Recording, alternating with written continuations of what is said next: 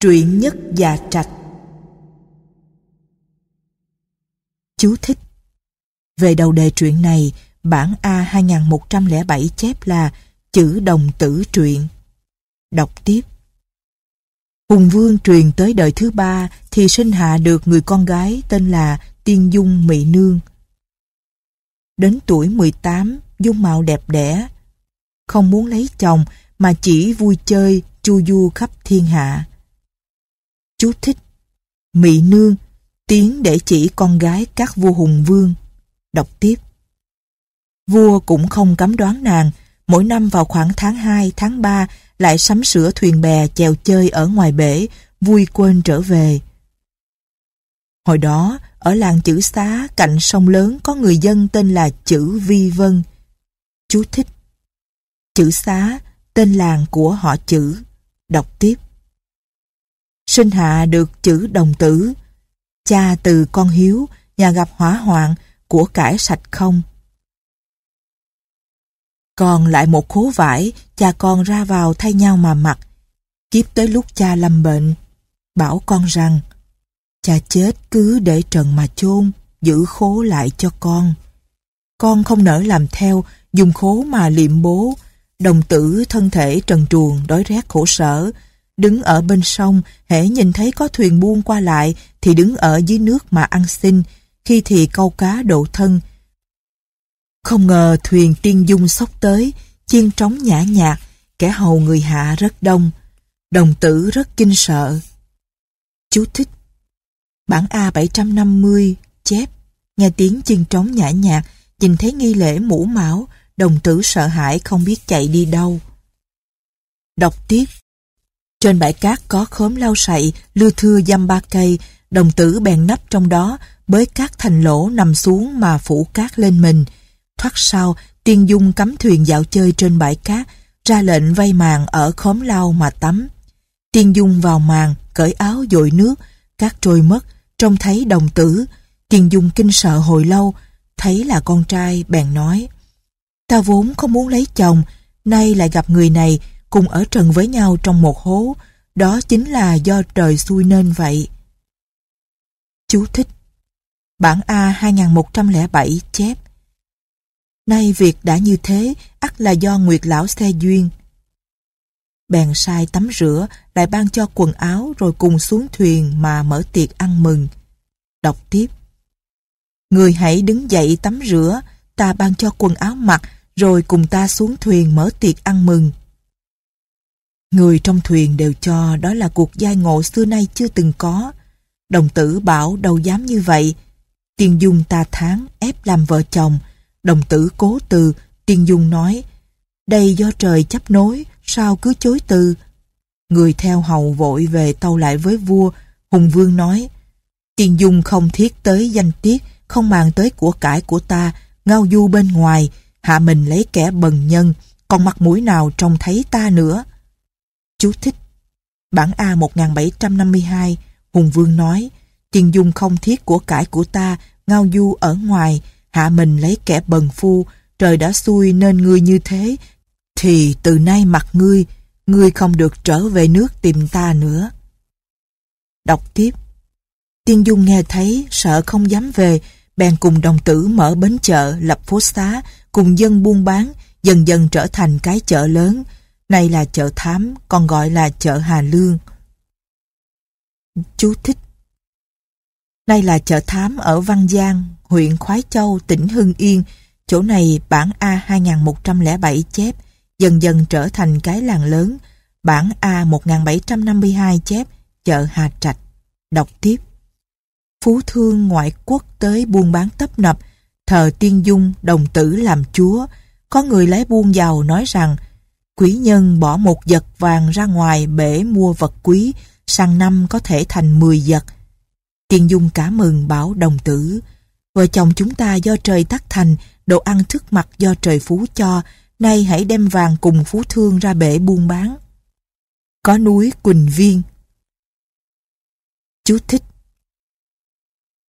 Bản A 1752 Núi Quỳnh Vi Bản A 2107 chép Núi Quỳnh Lan Đọc tiếp Trên núi có am nhỏ bọn lái buôn thường ghé lại đó uống nước. Đồng tử lên am chơi, có tiểu tăng tên gọi ngưỡng quan, truyền phép cho đồng tử. Chú thích Ngưỡng quan Bản A 750 và A 2107 chép Phật quan, bản A 1752 chép Phật lão. Đọc tiếp. Đồng tử lưu học ở đó, giao tiền cho lái buôn mua hàng, sau lái buôn quay lại am chở đồng tử về, sư tặng đồng tử một cây trượng và một chiếc nón mà nói rằng Linh thiêng ở những vật này đây. Đồng tử trở về giảng lại đạo Phật, tiên dung bèn giác ngộ, bỏ phố phường, chợ búa, cơ nghiệp, rồi cả hai đều tìm thầy học đạo. Trên đường viễn hành, trời tối mà chưa tới thôn xá, hai người tạm nghỉ ở giữa đường, cắm trượng che nón mà trú thân. Đến canh ba, thấy hiện ra thành quách, lầu ngọc, điện vàng, đền đài dinh thự, phủ khố miếu xã, vàng bạc châu báu, giường chiếu chăn màn, tiên đồng, ngọc nữ, tướng sĩ thị vệ la liệt trước mắt. Sáng hôm sau, ai trông thấy cũng kinh lạ, đem hương hoa, ngọc thực tới dân mà xin làm bề tôi. Có văn võ bách quan chia quân túc vệ, lập thành nước riêng. Hùng vương nghe tin, cho rằng con gái làm loạn, bèn sai quân tới đánh. Quần thần xin đem quân ra phân nhau chống giữ. Tiên Dung cười mà bảo, điều đó ta không muốn làm, do trời định đó thôi. Sinh tử tại trời, há đâu dám chống lại cha, chỉ xin thuận theo lẽ chính, mặc cho đao kiếm chém giết. Lúc đó, dân mới tới đều kinh sợ tản đi, chỉ có dân cũ ở lại. quan quân tới, đóng trại ở châu tự nhiên, còn cách sông lớn thì trời tối không kịp tiến quân. Nửa đêm, gió lớn thổi bay cát nhổ cây, quan quân hỗn loạn. Tiên Dung cùng thủ hạ thành quách phút chốc bay tản lên trời, đất chỗ đó sụt xuống thành cái chầm lớn. Về sau, dân lập miếu thờ, bốn mùa cúng tế, gọi chầm là chầm nhất và trạch. Nghĩa là chầm một đêm. Chú thích Bản A 2107 chép Nhân dân gọi bãi cát đó là bãi tự nhiên, gọi chầm đó là chầm nhất dạ trạch, gọi chợ là A Thánh, mùa mùa cúng vái. Đọc tiếp Gọi bãi là bãi mạng trù, gọi chợ là chợ thám, còn gọi là chợ Hà Lương. Chú thích Bãi mạng trù Bản A 1752 chép, còn gọi là châu tự nhiên. Chợ thám Bản A 750 chép, chợ Hà Thám, bản A 1752 chép, dạ thị, chợ đêm. Chợ Hà Lương Bản A 1200 chép thêm, ở đất đó, ba vị được nhà nước cúng tế, một là Diệu Vận Quả Nghi Đại Vương, một là Tả Hoàng hậu Quốc sắc Tiên Dung Đại Vương, một nữa là Hữu Hoàng Thái hậu Tây Cung Đông Cảnh Đại Vương. Phía bên trái đất này có nhiều sông lạch, có ngôi miếu cổ, trước cửa miếu có vũng nước sâu, trong vũng có con thần dao rất là linh thiêng, mình lớn như bánh xe, lại có con cá chép thường nhảy vọt lên trên mặt nước. Đọc tiếp. Sao vua Hậu Lương là diễn, sai Trần Bá Tiên đem quân xâm lược phương Nam. Chú thích Bản A 1200 chép Sao Lương Trọng Diễn và Trần Bá Tiên đem quân Nam xâm, Lý Nam Đế sai Triệu Quang Phục dùng thuyền độc mộc đột xuất ra đánh. Sách Việt sử cương mục, tiền biên tập 4 trang 4 chép. Lý Bôn, Nam Đế, giữ thành Giao Châu, nhà Lương sai Thứ sử Cao Châu là Tôn Quỳnh và Thứ sử Tân Châu là Lư Tử Hùng đem quân sang đánh. Bây giờ là mùa xuân, đang có khí lam chướng. Bọn Quỳnh xin đợi sang mùa thu, nhưng tước vũ làm hầu là Tư cứ thúc giục tiến quân, đến quận hợp phố, quân bị vỡ, phải quay về. Nhà Lương lại sai thứ sử Giao Châu là Dương Phiếu sang đánh Lý Bôn, cử Trần Bá Tiên là Tư Mã.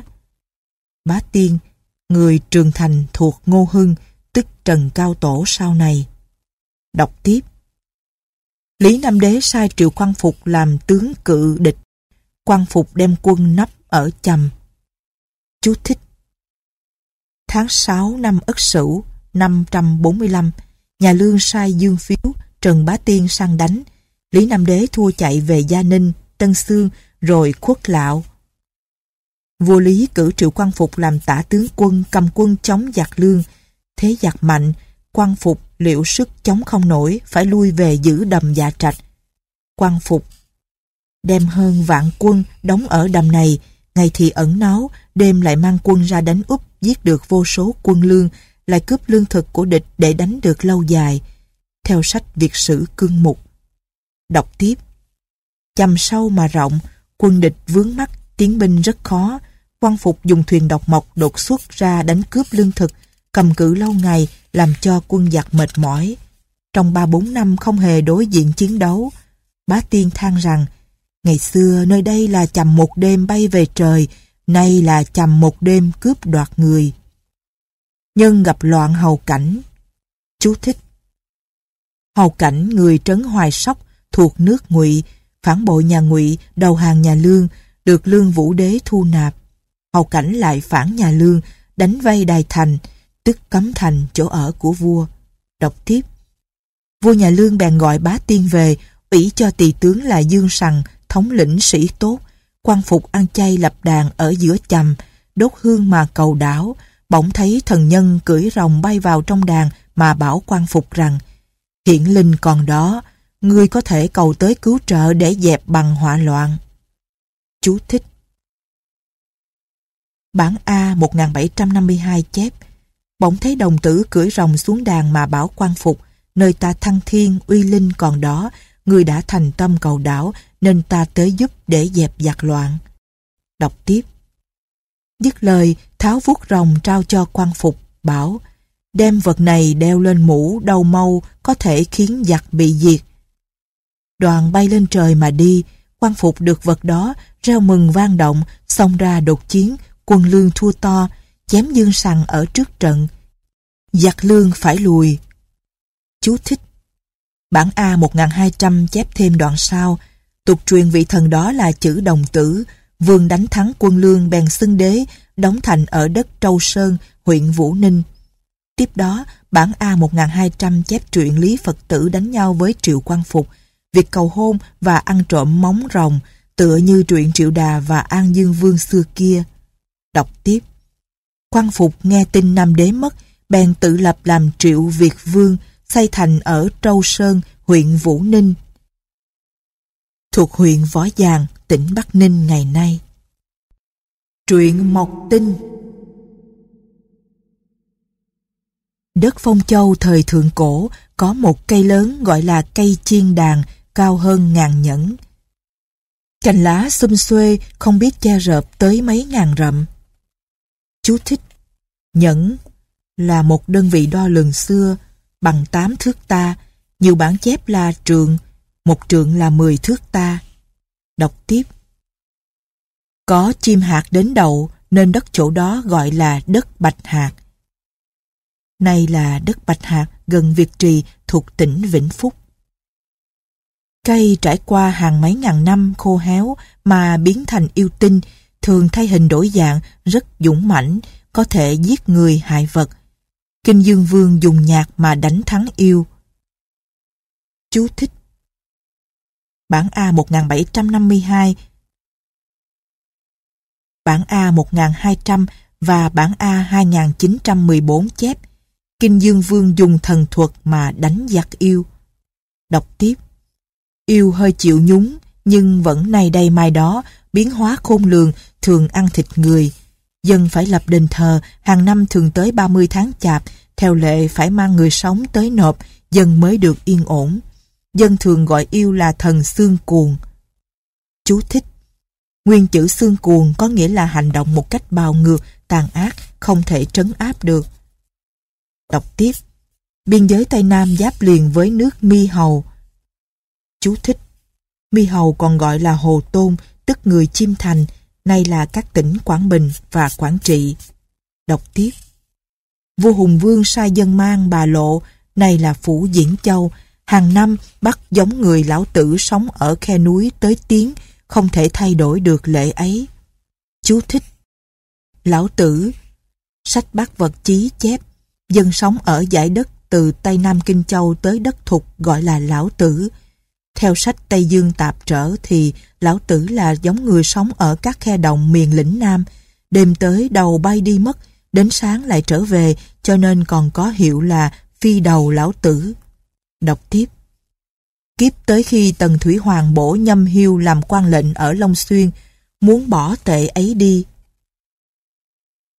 Chú thích Sách khâm định việc sử thông giám cương mục, tiền biên, tập 1, trang 14 chép. Nhà Tần dùng nhâm hiu làm chức úy quận Nam Hải, Quảng Đông và Triệu Đà làm chức lệnh huyện Long Xuyên.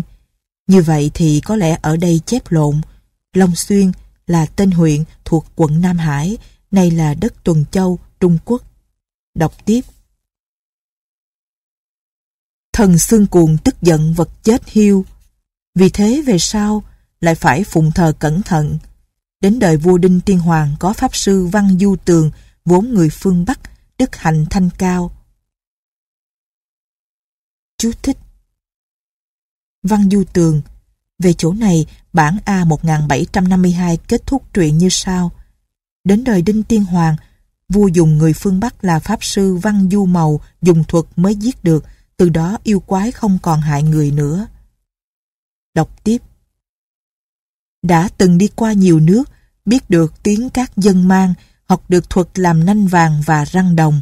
Năm hơn 80 tuổi sang nước Nam ta, Tiên Hoàng lấy lễ thầy trò mà tiếp, Pháp Sư bèn dạy cho nghề tập kỹ để làm trò vui cho thần xương cuồng xem mà giết y.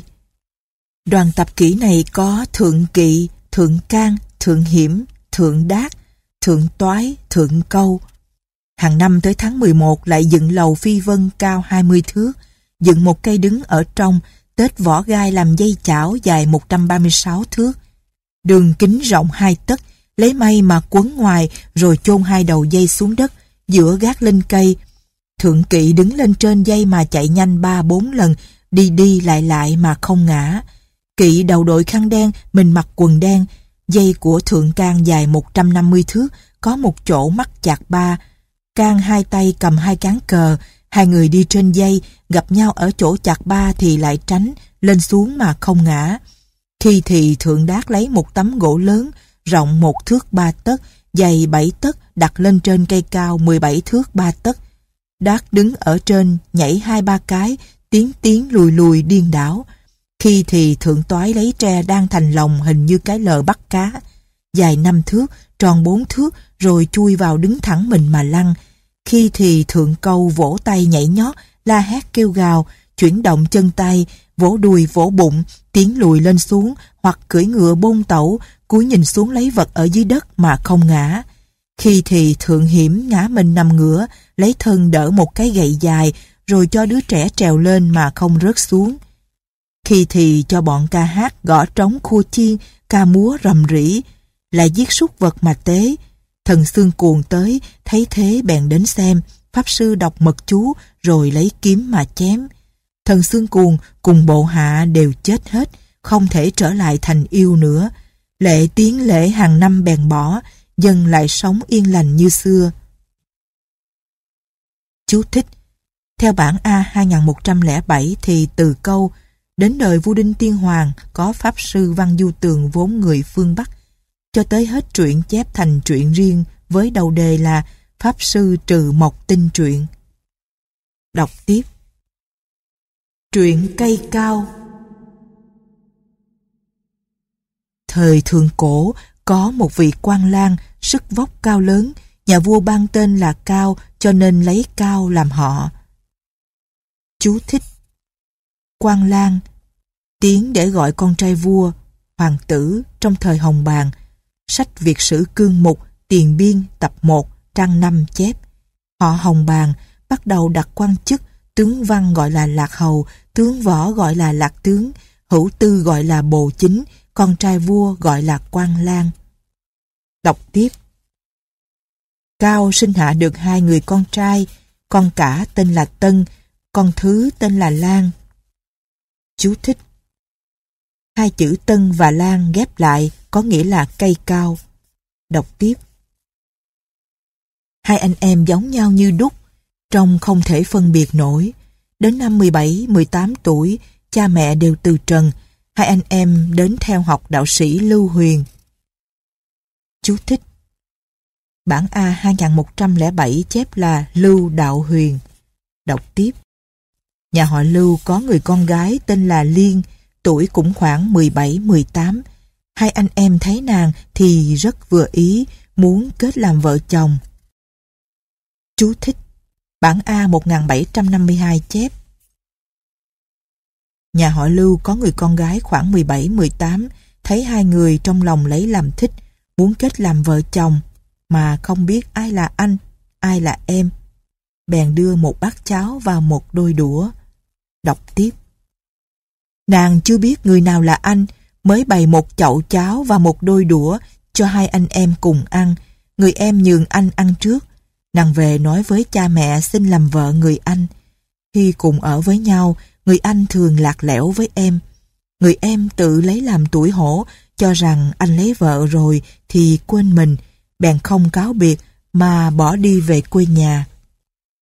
Đi tới giữa rừng, gặp một dòng suối sâu mà không có thuyền để qua, đau đớn khóc lóc mà chết, hóa thành một cây mọc ở cửa sông. Người anh ở nhà không thấy em bèn đi tìm, tới chỗ đó, gieo mình chết ở bên gốc cây, hóa thành phiến đá nằm ôm lấy gốc cây. Người vợ đi tìm chồng, tới chỗ này cũng gieo mình ôm lấy phiến đá mà chết, hóa thành một cây leo cuốn quanh thân cây và phiến đá, lá có mùi thơm cay. Cha mẹ nàng họ lưu đi tìm con tới đây, đau xót vô cùng, bèn lập miếu thờ. Chú thích Về đoạn này bản A 2107 chép Cha mẹ nàng họ lưu tìm tới chốn này, đau đớn khôn cùng bèn lập miếu để thờ cúng. Về tới nhà, đêm mộng thấy hai anh em tới vái mà nói rằng Chúng tôi nặng tình huynh đệ vì nghĩa mà không thể sống cẩu thả được, làm liên lụy tới lệnh ái. Cha mẹ đã không bắt tội lại còn lập đền thờ. Người con gái cũng tiếp lời rằng Thiếp từ thuở thác sinh, nhờ công ơn nuôi dưỡng tới nay, đã không có gì báo đáp. Vừa rồi lại vì đạo vợ chồng, vì lòng chuyên nhất, mà nghĩa vợ chồng tuy trọn vẹn, song dạ hiếu nữ vẫn chưa tròn, dám xin rộng lòng xá tội. Họ lưu nói, các con đã vẹn tình huynh đệ, nghĩa vợ chồng, ta còn giận gì nữa? Lại nói, âm dương đôi ngã, một sớm thành người thiên cổ, để cho ta lúng những sầu thương. Đọc tiếp người trong vùng hương hỏa thờ cúng, ca tụng anh em hòa thuận, vợ chồng tiết nghĩa. Khoảng tháng 7 tháng 8 khí nóng chưa tan, hùng vương đi tuần thú nhân dừng chân nghỉ mát ở trước miếu. Thấy cây lá xum xuê, dây leo chằng chịt, tự đưa lên miệng nhai, nhổ bọt lên phiến đá. Thấy có sắc đỏ, mùi vị thơm tho, vương bèn sai đốt đá lấy vôi mà ăn cùng với quả và lá dây leo. Thấy mùi vị thơm ngon, môi đỏ, má hồng biết là vật quý, bèn lấy mang về. Ngày nay, cây thường trồng ở khắp nơi, đó chính là cây cao, cây trầu, không và vôi vậy.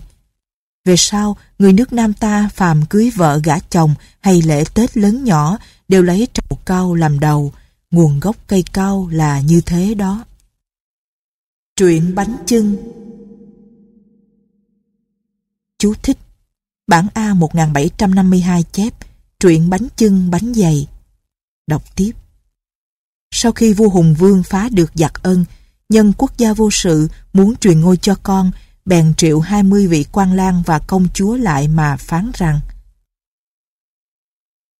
Chú thích, Các bản khác chỉ chép 22 vị quan lang, không có công chúa. Đọc tiếp.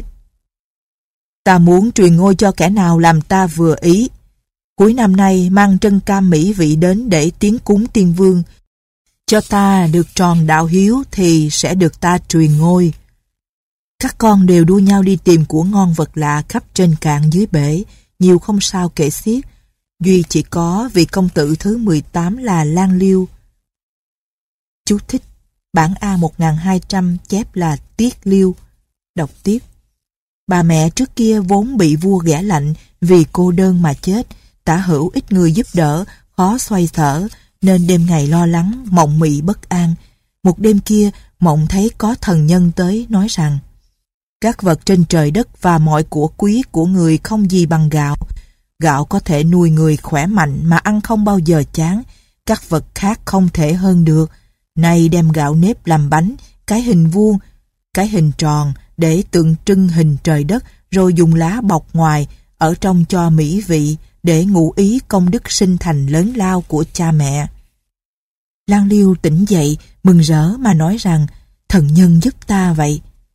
Nói rồi, bèn theo lời dặn trong mộng mà làm, chọn thứ gạo nếp trắng tinh, lặt lấy những hạt tròn mẩy không bị vỡ, vo cho thật sạch, lấy lá xanh bọc xung quanh thành hình vuông, cho trân cam mỹ vị vào bên trong để tượng trưng cho trời đất, vạn vật, rồi nấu chín, gọi là bánh chưng. Lại lấy gạo nếp nấu chín, giả cho nát, nặng thành hình tròn, tượng trưng cho trời, gọi là bánh dày. Đến kỳ, vua vui vẻ truyền các con bày vật tiến lên. Xem qua khắp lượt, thấy không thiếu thức gì, Duy có Lan Liêu chỉ tiếng dân bánh chưng và bánh dày. Vua kinh ngạc mà hỏi, Lan Liêu đem giấc mộng thuật lại. Vua đem nếm, thấy ngon miệng không chán, hơn hẳn các thứ của các con khác. Tấm tắc khen hồi lâu rồi cho Lan Liêu được nhất. Đến ngày Tết, vua thường lấy bánh này dân cúng cha mẹ, thiên hạ bắt trước, đến nay đổi tên Lan Liêu thành Tiết Liệu. Chú thích Chữ Tiết viết hơi giống chữ Lan, chữ Liệu âm na ná với chữ Liêu, Tiết Liệu có nghĩa là các thức ăn trong ngày Tết nhất. Đọc tiếp Vua bèn truyền ngôi cho Liêu, anh em 21 người đều được chia giữ các nơi phiên trấn, tụ tập bộ đảng mà thành phiên quốc. Về sau, các tướng tranh giành nhau thường dựng mộc sách, hàng rào bằng gỗ để phòng ngự, cho nên từ đó mới có sách thôn, trang, phường. Chú thích Về đoạn cuối, bản A 1752 chép, vua truyền ngôi cho Lan Liêu mà không truyền ngôi cho con trưởng. 21 người con khác đều đi tứ phương, dựa vào hùng viên mà lập thành bộ đảng, chọn nơi thạch tuyền làm nơi hiểm cố, đời đời ở đó. Đồng bọc, nô tỳ cày bằng lửa, trồng bằng dao, cho tới hậu thế vì tranh giành lẫn nhau. Phải lập mọc sách để chắn giữ cho nên có sách, trang, phường, từ đó dần dần thành tục lệ. Sách là danh từ chỉ đơn vị hành chính ở miền núi, tương tự như xã ở miền xuôi. Đọc tiếp. Truyện dưa hấu Về đời Hùng Vương có viên quan tên là Mai Tiêm, vốn người ngoại quốc. Khi lên 7-8 tuổi, vua mua từ thương thuyền về làm nô bọc.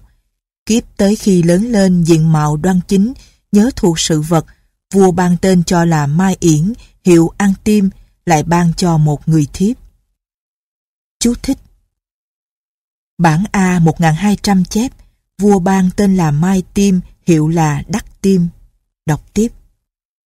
Tim sinh hạ được một trai một gái, vua rất tin yêu, giao cho công việc, dần dần trở nên phú quý, bổng lộc rất nhiều.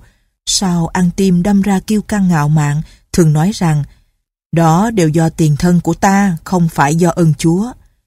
Vua nghe nói cả giận, phán, làm thần tử của người mà kiêu căng ngạo mạn, không biết ơn Chúa, lại nói là do tiền thân. Này đưa nhà ngươi ra một nơi không có người ở giữa bể, xem có còn tiền thân không. Bèn đầy ra ngoài cửa bể huyện Nga Sơn, còn gọi là Giáp Sơn. Chú thích Nga Sơn, nay là huyện Nga Sơn, tỉnh Thanh Hóa. Bản A 1752 chép, bèn đầy ăn tim ra bãi cát ngoài cửa bể thang nham. Đọc tiếp. Bốn bề toàn cát và nước, không có vết chân người qua lại, ban cho một số lương thực đủ ăn 4 năm tháng, để cho ăn hết thì chết. Vợ tim than khóc, tim cười mà bảo, trời đã sinh ta, tất nuôi nổi ta, sống chết bởi trời, ta đâu lo lắng. Bỗng thấy một con bạch trĩ từ phương Tây bay lại đậu ở đầu núi. Kêu lên ba bốn tiếng, sáu bảy hạt dưa theo tiếng kêu mà rơi xuống cát, mọc lên xanh rì rồi kết thành quả. Chú thích Về chỗ này, bản A 1752 chép, vợ tim đau đớn khóc rằng chết đói ở đây mất, không có gì mà ăn. Tim cười bảo, trời đã sinh ta tất nuôi nổi ta, sống chết bởi trời, ta đâu lo lắng. Hốt nhiên có trăm chim bay theo, đậu ở bờ núi, kêu lên ba bốn tiếng. Đọc tiếp. An tim mừng rỡ mà nói, Đây không phải là dị vật mà là trời cho để nuôi ta đó. Bèn bổ ra mà ăn, thấy vị thơm ngon, tinh thần sảng khoái, mới giữ lấy hạt, năm sau đem trồng, ăn không hết, lại đem đổi lấy gạo nuôi vợ con. Tim không biết gọi là quả gì, nhưng vì chim trĩ ngậm hạt từ phương Tây bay tới nên gọi là quả Tây qua, tức là quả dưa hấu. Phương chài, phường buôn ăn đều cho là ngon. Những người ở thôn xóm xa gần đều mua để lấy giống. Chú thích về chỗ này, bản A 1752 chép những người đánh cá buôn bán qua lại chúng này ăn tim mang dưa cho ăn, ai nấy đều thích, bèn đem đồ vật sẵn có ra đổi lấy dưa. Tiếng đồn khắp xa gần, người ở các thôn hạng đều tới mà mua đem hạt giống gieo ở khắp tứ phương, lại tôn ăn tim làm tay qua phụ mẫu. Đọc tiếp. Sao vua nghĩ tới tim cho người đến xem còn sống hay đã chết? Người đó về tâu lại với vua, vua thở dài mà than rằng Hắn nói là do ở tiền thân, điều đó thực không ngoa. Bèn ra chiếu gọi về cho phục chức cũ, lại cấp cho nô tỳ bãi cát tim ở gọi là bãi an tim. Làng đó gọi là Mai Thôn. Chú thích Bản A 1200 chép là bãi đắc tim. Đọc tiếp. Có người lại suy tôn nơi tổ tiên An Tim ở mà cho rằng nơi đó là châu An Tim thuộc tỉnh Thanh Hóa. Truyện chim bạch trĩ